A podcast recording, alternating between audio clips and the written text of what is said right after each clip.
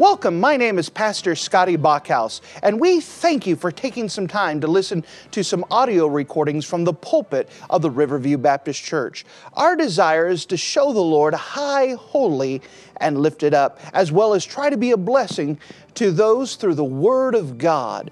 Please enjoy this message, and we pray that it will be a blessing to your life. Well, if you wouldn't mind to take your copy of the Word of God and turn with me to the very back of the Bible, the book of Third John. If you're looking for it, it's at the end of the book. Uh, you have the book of Revelation, the book of Jude, and then the book of Third John. So all the way to the back. The best place is probably find Revelation and turn one page at a time and until you find the book of Third John. Third John only consists of one chapter. It's nestled uh, in the back of the book, right next to Revelation, so it's easy to kind of miss. And because it's so small, like the minor prophets, some people ignore it. But let me tell you, just because it's minor in size, it's still major in message. And there's a powerful message that we find in the book of Third John. Now, of course, we are finishing up our Sunday school series today on unto the furtherance of the gospel, with the understanding that the furtherance of the gospel is going to go in three prongs truth, friendship, and world evangelism. And that these three prongs we're going to see in this book, in the book of Third John, as we wrap up this series and we see it applied and how it could be used. So, with that, turn with me to the book of Third John. The book of Third John and if you don't mind, let's look together, starting at verse number one. The book of Third John, notice verse number one, the Bible says this The elder unto the well beloved Gaius, whom I love in the truth. Beloved, I wish above all things that thou mayest prosper and be in health, even as thy soul prospereth. For I rejoice greatly when the brethren came and testified of the truth that is in thee, even as thou walkest in the truth. I have no greater joy than to hear that my children walk in truth. Beloved, thou doest faithfully whatsoever thou doest to the brethren and to the strangers which have borne witness of thy charity before the church, of whom, if thou bring forward on their journey after a godly sort, thou shalt do well. Because that, for his name's sake, they went forth, taking nothing of the Gentiles. We therefore ought to receive such that we might be fellow helpers to the truth. I wrote unto the church, but Diotrephes, who loveth to have the preeminence among them, receiveth us not. Wherefore, if I come, I will remember his deeds which he doeth, prating against us with malicious words, and not content therewith, neither doth he himself receive the brethren, and forbiddeth them that would, and casteth them out of the church. Beloved, Follow not that which is evil, but that which is good. He that doeth good is of God, but he that doeth evil hath not seen God. De- Demetri- Demetrius hath good report of all men, and of the truth itself. Yea, we also bear record, and we know that our record is true. I had not many thing I had many things to write, but I will not write with ink and pen, write unto thee but I trust that I will shortly see thee, and we shall speak face to face. Peace be to thee. Our friends salute thee. Greet the friends by name. And if you have it marking things in your Bible, would you mark a phrase that we find in the book of Third John? The book of Third John, and notice with me verse number 8, the phrase, fellow helpers of the truth. Fellow helpers of the truth. What a wonderful phrase that was to be said of Gaius fellow helpers of the truth. Now, truth, friendship, and world evangelism all come together when we understand what it means to be fellow helpers of the truth. Notice what the Bible says here in the book of, of 3rd John. Notice that six times we read of the truth Six times the word truth is used to place the emphasis here, that we could see this all wrapped together, dealing with the truth. Now, let me give you a quick synopsis. That John, the beloved apostle, is writing to Gaius, who happens to be a, the pastor, the overseer of a local church. And as he's writing, he's talking about how wonderful it is that Gaius, the pastor, is, is um, loves the truth. He's been receiving missionaries. He's been taking care of the missionaries and trying to get the missionaries to give a report and tell what's going on in the in the uh, church. And he's given a great report. And thank you so much for leading your folks to be fellow helpers of the truth. It's making a big deal. Then he stops and pauses and says but there's a fly in the ointment. You got a man by the name of diotrephes diotrephes loveth the preeminence the word preeminence carries the idea of one and only it carries the idea that diotrephes wanted everyone to think that he was spiritual he was great that Look at how knowledgeable I am. Look at how spiritual I am. Look at how wonderful I am. And he liked to be the big fish in the little pond. But anytime a missionary, an evangelist, another pastor or apostle would come in, Gaius would have a problem because no long, he no longer looks as spiritual and as great next to some missionary who's actually doing the work or some evangelist who comes in and is trying to declare the truth and trying to help people along. And so Diotrephes, because he wanted to protect his self and protect his position, he would treat the missionaries and the evangelists roughly. Uh, again, notice verse 10. Wherefore, if I come, I will remember his deeds, Diotrephes' deeds, which he doeth, prating against us with malicious words. And not content therewith, neither doth he himself receive the brethren, and forbiddeth them that would, and casteth them out of the church.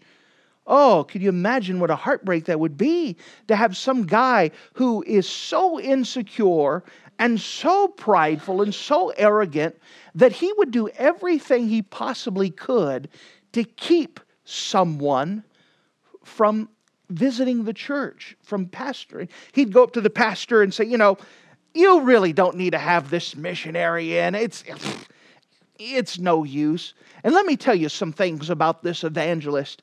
And he would hurt those evangelists, those missionaries, with his words. Could you imagine how this would hold back a church? How it would hurt the church as they're trying to go out, especially with this backdrop. We understand the phrase of fellow helpers of the truth. Of course, uh, Diotrephes definitely was not a fellow helper of the truth but he was someone who was a hindrance, someone in the way. And of course, Paul brings up Demetrius. Let me tell you someone who's going to be coming your way.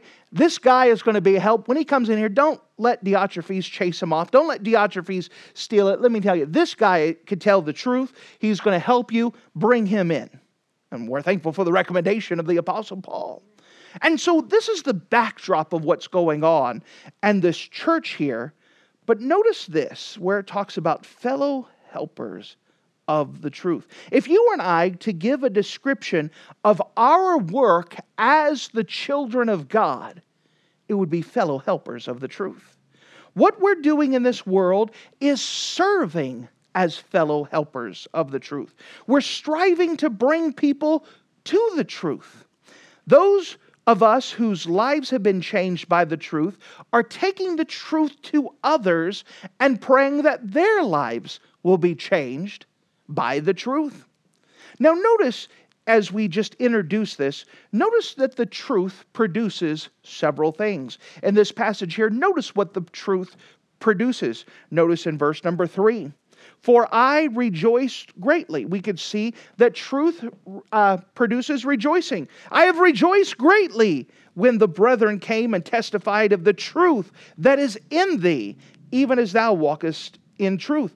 I have no greater joy than to hear that my children walk in truth. Notice this when people are walking in truth, it produces rejoicing.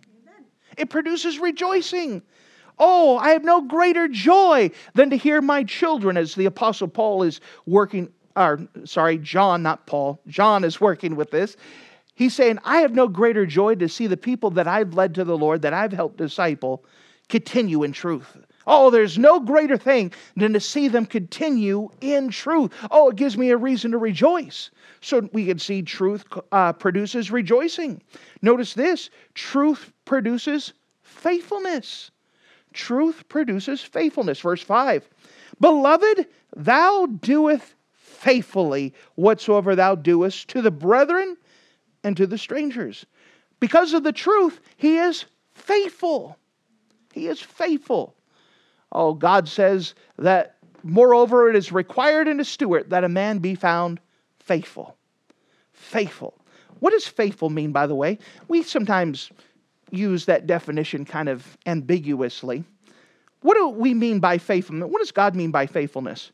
Well, probably the same definition my wife demands faithfulness. For example, if I went to my wife and said, Honey, after all these years, I want to encourage you that I've been 99% faithful to you. Is that good news to her? No, no not at all. What does she want? 100%. So, what does God want? You understand that truth is going to reproduce faithfulness, that we're continually faithful to God and continuing on. We also know that truth brings opposition. It produces opposition. It produces rejoicing. It produces faithfulness. It also produces uh, opposition. Again, we brought this up, verse number nine. I wrote unto the church, but Diotrephes, who loveth to have the preeminence among them, receiveth them not. And of course, we talked about what was going on. He brought opposition. He, uh, when we start giving the truth, there are going to be people who don't like the truth and they're going to do what it can they can to stop it. They don't like the truth. They like to have their version of the truth. And we understand that if we're going to deliver truth, there is going to be opposition. Not everyone is going to like the truth, but we know that's what truth produces. But then we also see this truth also produces those to have a good report. Produces those who walk in truth to have a good report. Notice again in verse number 12 Demetrius hath a good report of all men and of the truth itself. You know, because he had the truth and he carried the truth, he had a good report of all men. This is someone who has the truth. Why should we bring this evangelist in? Because he has the truth. Why should we bring this missionary in and decide to support him financially? Because he has the truth. It's the truth that brings the good report. You don't want to have a preacher or a church worker who's not truthful. Hey, I want you to go up to the Sunday school class, and we're not going to teach the kids truth, but we want them to go up to the Sunday school class. Why bring them to a Sunday school class?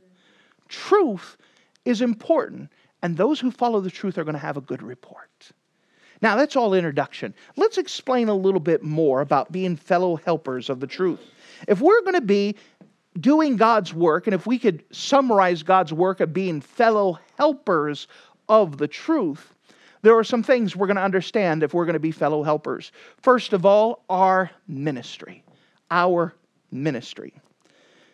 Notice, if you don't mind, verse number five Beloved, thou doest faithfully whatsoever thou doest to the brethren and to strangers.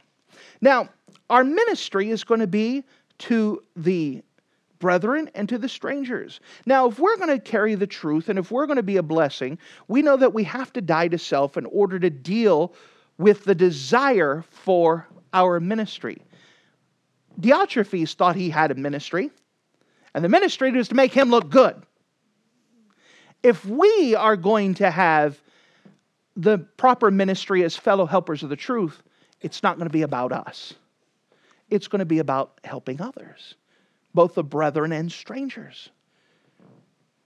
This is the model ministry to be faithful in following the Lord and helping the brethren and strangers. This is the ministry God has given to us. This is the ministry of encouragement. This is the ministry that brings us along people. It's not about ourselves, it's about helping others in the truth helping others in the truth. Now, someone may say, How do we help someone in the truth? What, what can we honestly do? You know, think about a missionary who's off on the foreign field. What can we do? Well, hold your finger here and let's look to the Apostle Paul in the book of Second Corinthians, chapter number 1. 2 Corinthians chapter number 1. If you're familiar with the scriptures in uh, the New Testament, we would understand that the book of Second Corinthians is dealing with Paul's darkest hour. And it is dark. This is the lowest part in Paul's ministry.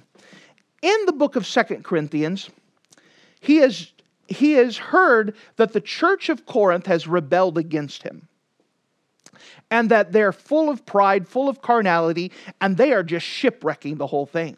So much that he wrote a heartbroken, scathing letter correcting their behavior. And as of yet, he hasn't quite heard what happened. He, he had there was some people that were against him in the church and said we don't care about this paul guy so much that they were responding back the little thing that he heard back who is this paul to tell us what to do could you imagine that? He started the church, led these people to the Lord, and they turn around. Who's this Paul guy? Who, who is he to tell us what to do? That's heartbreaking.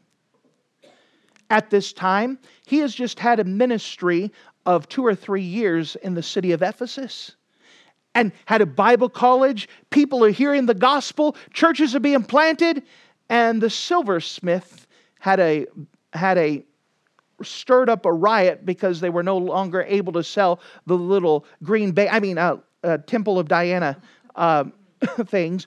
And so they ran him out of town. They were going to kill him if they grabbed a hold of him. So here's a place he's just spent the last two or three years. They chased him out of town. Meanwhile, he had sent Titus with the second letter, or to uh, with a response to uh, uh, the the letter of First Corinthians, he's trying to get a response. He sent Titus, and Titus hasn't come back. And he's worried about him. And then he's heard that the churches of Galatia have now switched, that they believe you get saved by accepting Christ as your Savior, but you have to stay saved by doing the commandments and doing right things.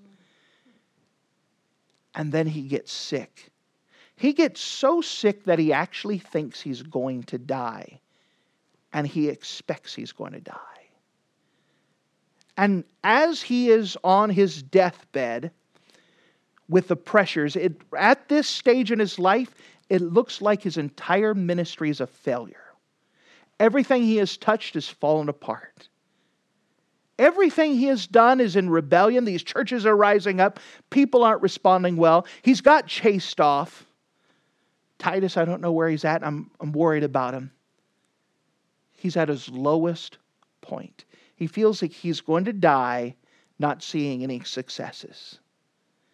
Notice with me, if you don't mind, the book of Second Corinthians, chapter number eight, uh, chapter 1. 2 Corinthians chapter 1, notice with me verse 8.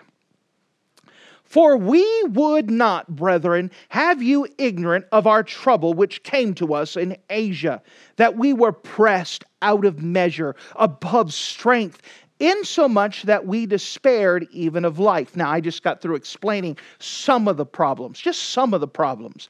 but what I explained is enough, right? He said, I don't want you to be ignorant of what I just went through. Here, and I told you some of these things. Verse number nine. But we had the sentence of death in ourselves, that we should not trust in ourselves, but in God which raised the dead. Notice how far he's gone. He says, God, I had to trust God that if God still wanted the ministry to go, I was just expecting him to raise me from the dead again. That's how close to death he was from people grabbing a hold of him and killing him. I'm just, I just assume I'm going to die and God's going to have to raise me again if He wants this ministry to go on. Uh, could you imagine how close to death you are to think about that? Notice verse 10 Who, that's God, hath delivered us from so great a death, and doth deliver, or he's continually deliver, in whom we trust, and he will deliver. Notice this ye also helping together by prayer for us, for the gift bestowed upon us by the means of many persons, thanks may be given to many on our behalf. For our rejoicing is this that the testimony of our conscience, with simplicity and godly sincerity, not with fleshly wisdom, but by the grace of God, we had had our conversation of the world, and more abundantly to you word. Notice in verse number 11, how did they help? They helped by praying. They help by praying. How can we be fellow helpers of the truth? By praying for others. How can we be an assistance to the missionaries? Praying. Praying. We don't know what dangers they're in, but we need to pray. I heard once of a true story of a church that was concerned for a missionary. They just got burdened. They said, I don't know what it is. We can't put our finger, but we feel like our missionary is in trouble. And this is before cell phones. And they said, you know what? We're going to get together. And they, on a, like a Tuesday night, they said, you know what? Our missionary's in trouble. We don't know what it is, but let's pray. And they got about 42 people. The number may be a little bit off, but about 42 people. And they began just to pray and weep for the missionary. And they took hours praying for the missionary. A little bit later, they got a report from the missionary, and the missionary said, Man, we just went through an adventure. The other day, which happened to be the Tuesday they were praying, we were walking on a road and we were surrounded by bandits who were going to steal everything that we had, all of our ministry stuff, and they were going to kill us. And as they were advancing, all of a sudden one of them looked and said, Whoa, guys, stop. And he looked around and he said, Who are these people? The missionaries looked around and said, What are you looking at? Who are these people? And he went and counted. And he says, There's 42. Are they angels? What are they? And the bandit said, Never mind. And they walked away. And the missionary's like, What just happened? Isn't that amazing? Fellow helpers of the truth. We don't know how important it is to pray for the missionaries, especially when God prompts us.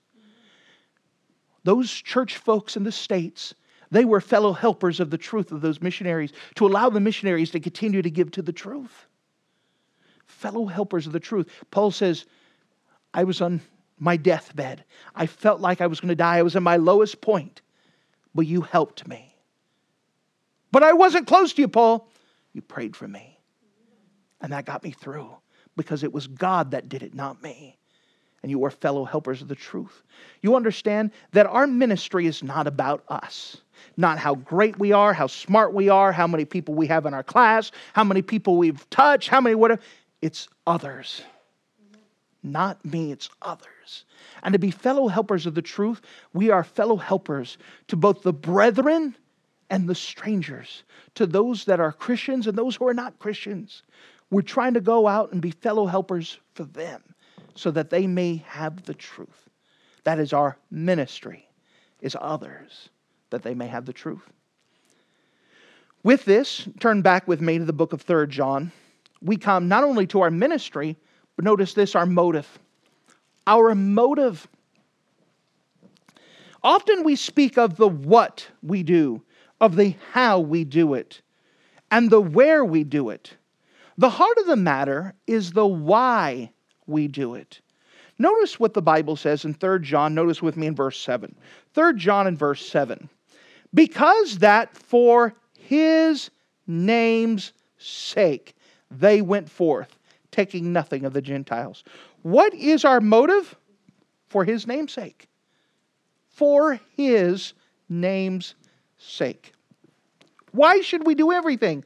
For God for the name of Jesus, for his name's sake. Oh, notice with me, if you don't mind, as the Lord Jesus Christ addressed this in the book of uh, Matthew, Matthew chapter 19. We're trying to be fellow helpers of the truth. And for that, we understand that our ministry is it's not us, it's for others, strangers, brethren and the strangers we know our motive. What is our motive? Well, in Matthew chapter 19, what we have here is the story, the historical account of the rich young ruler. Here's this rich young ruler. He is a young man, he's, he's clothed in royal robes. And he comes approaching Jesus, and you can almost see because of his station and his regality, the way that he carried himself, that the crowd just parted for him. And he comes straight to Jesus, bows down, and says, Good master, what shall I do to inherit eternal life? And so Jesus begins to deal with him not as a crowd message, but as an individual to try to bring to the heart of the matter. He tried to bring him to the idea of the Ten Commandments. And he says, These things have I kept from my childhood on, which the idea he wouldn't admit that he was a sinner. He's perfect. Well, remember that when we're working with people, we have to get him to the place where he admits that he's a sinner. So Jesus says, All right, fine, if you're perfect in that, let's see where you're not perfect at. What I want you to do is sell everything that you have, give them to the poor, and come and follow me. And the guy said, Well, I'm not willing to do that. Now, does that mean that you have to give up your stuff to, fo- to follow Christ? No. But he's dealing with an individual. And he's pointing out to the individual's life that possessions possessed him. And that he, he had selfishness, he had covetousness, he, he was a sinner. And the rich young ruler said, Well, that's not for me. Shook uh, dust off his feet, looked at Jesus, went away sad because he had many possessions. Wasn't willing. He walks away with everything he had, but he's not saved. But he walked away with everything he had. The disciples watch this and they've given up everything. They've left their parents, they've left their businesses, they've left everything to follow after Christ. And so they start getting to think, as the disciples often did, We've never asked this, but what's in it for us? And they talked among themselves, and finally they did what they normally did. Peter, you ask him. Peter, ask him. And they kick Peter up, and Peter goes, Uh, Jesus, we've given everything. what do we get out of this? Can you imagine them asking Jesus what they get out of this? Uh, notice for yourself, if you don't mind. In verse number 27, uh, Matthew 19, 27. Then answered Peter and said unto him, Behold, we have forsaken all and followed thee. what shall we have thereof? Jesus, we've given up everything. What do we get out of this? Notice what Jesus said. And Jesus said unto them, Verily I say unto you, that ye that have followed me in the regeneration, when the Son of Man shall sit on the throne of his glory, ye uh, also shall sit upon twelve thrones, judging the twelve tribes of Israel. And every one that hath forsaken houses, or brethren, or sisters, or father, or mother, or wife, or children, or lands, notice this next phrase, for my name's sake shall receive a hundredfold and shall inherit eternal life. What is the motive that Jesus said here? Motive is important for my name's sake. What is the motive for us being fellow helpers of the, of the truth? It's all about God. It's not about me, it's about Him. I'm not doing it for rewards, I'm doing it for Him. I'm not doing it because it makes me feel good, I'm doing it for Him. Our motive is important. And if we're going to be fellow helpers of the truth, it's remember, we have Diotrephes. He would do things because it made him look good. The offering plate has come, and I want you to let you know I have a thousand dollar check, and I'm giving it to missions. Yay, Diotrephes! That's what they wanted. By the way, I've met lots of church folks who did the same thing. Yay! What an amazing man that Diotrephes is. He really loves missions. He loves the Lord. He says, I do. I really do. He loved himself. He didn't do it for the Lord's sake, he did it for the applause. I want to let you know I teach a class of a hundred students, and they can't wait to come and hear from me. How big is your Sunday school class? He didn't do it for the Lord's sake, he did it for him. But I'm teaching the Bible. Yeah, you're doing it for yourself. Our motive has to be for his name's sake. It has to be for him. It has to be for him, for the Lord Jesus Christ. Our motive. Turn back to me to the book of Third John. We're talking about being fellow helpers of the truth. And you start to see how truth, how uh, friendship and world evangelism are now working together in this book. That it is the truth, but with the truth, we understand that it's for others. We're trying to get it to others. And it's for His name's sake that we understand that we have to be friendship with the world and we have to try to go out and try to win them with the truth. It's all about Him. We see our ministry, it's not ours, it's for Him. We understand our motive, it's not for us, it's for Him. But then we see our message. Our message. Every human being has a message. We declare our message in word and we declare our message in deed. We're on this world to know the truth and declare the truth to others. So, what is it that our message is? Notice, if you don't mind, in verse number 8.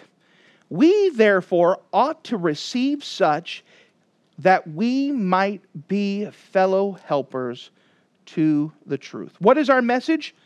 The truth.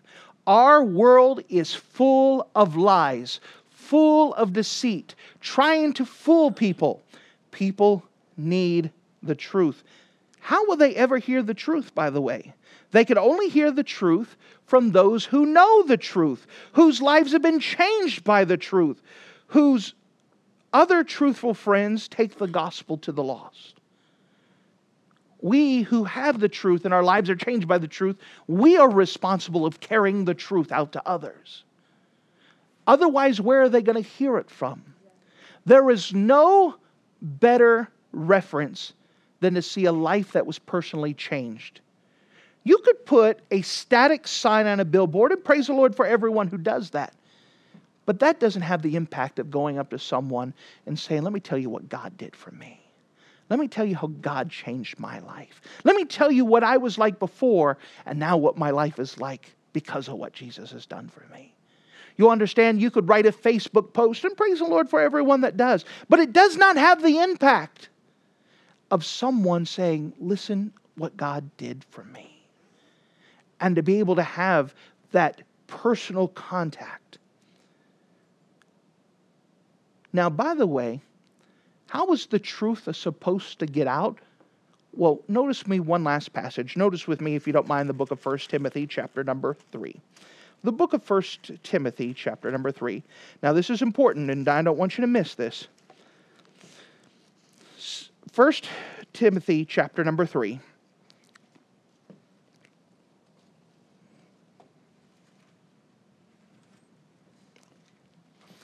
First Timothy chapter number 3.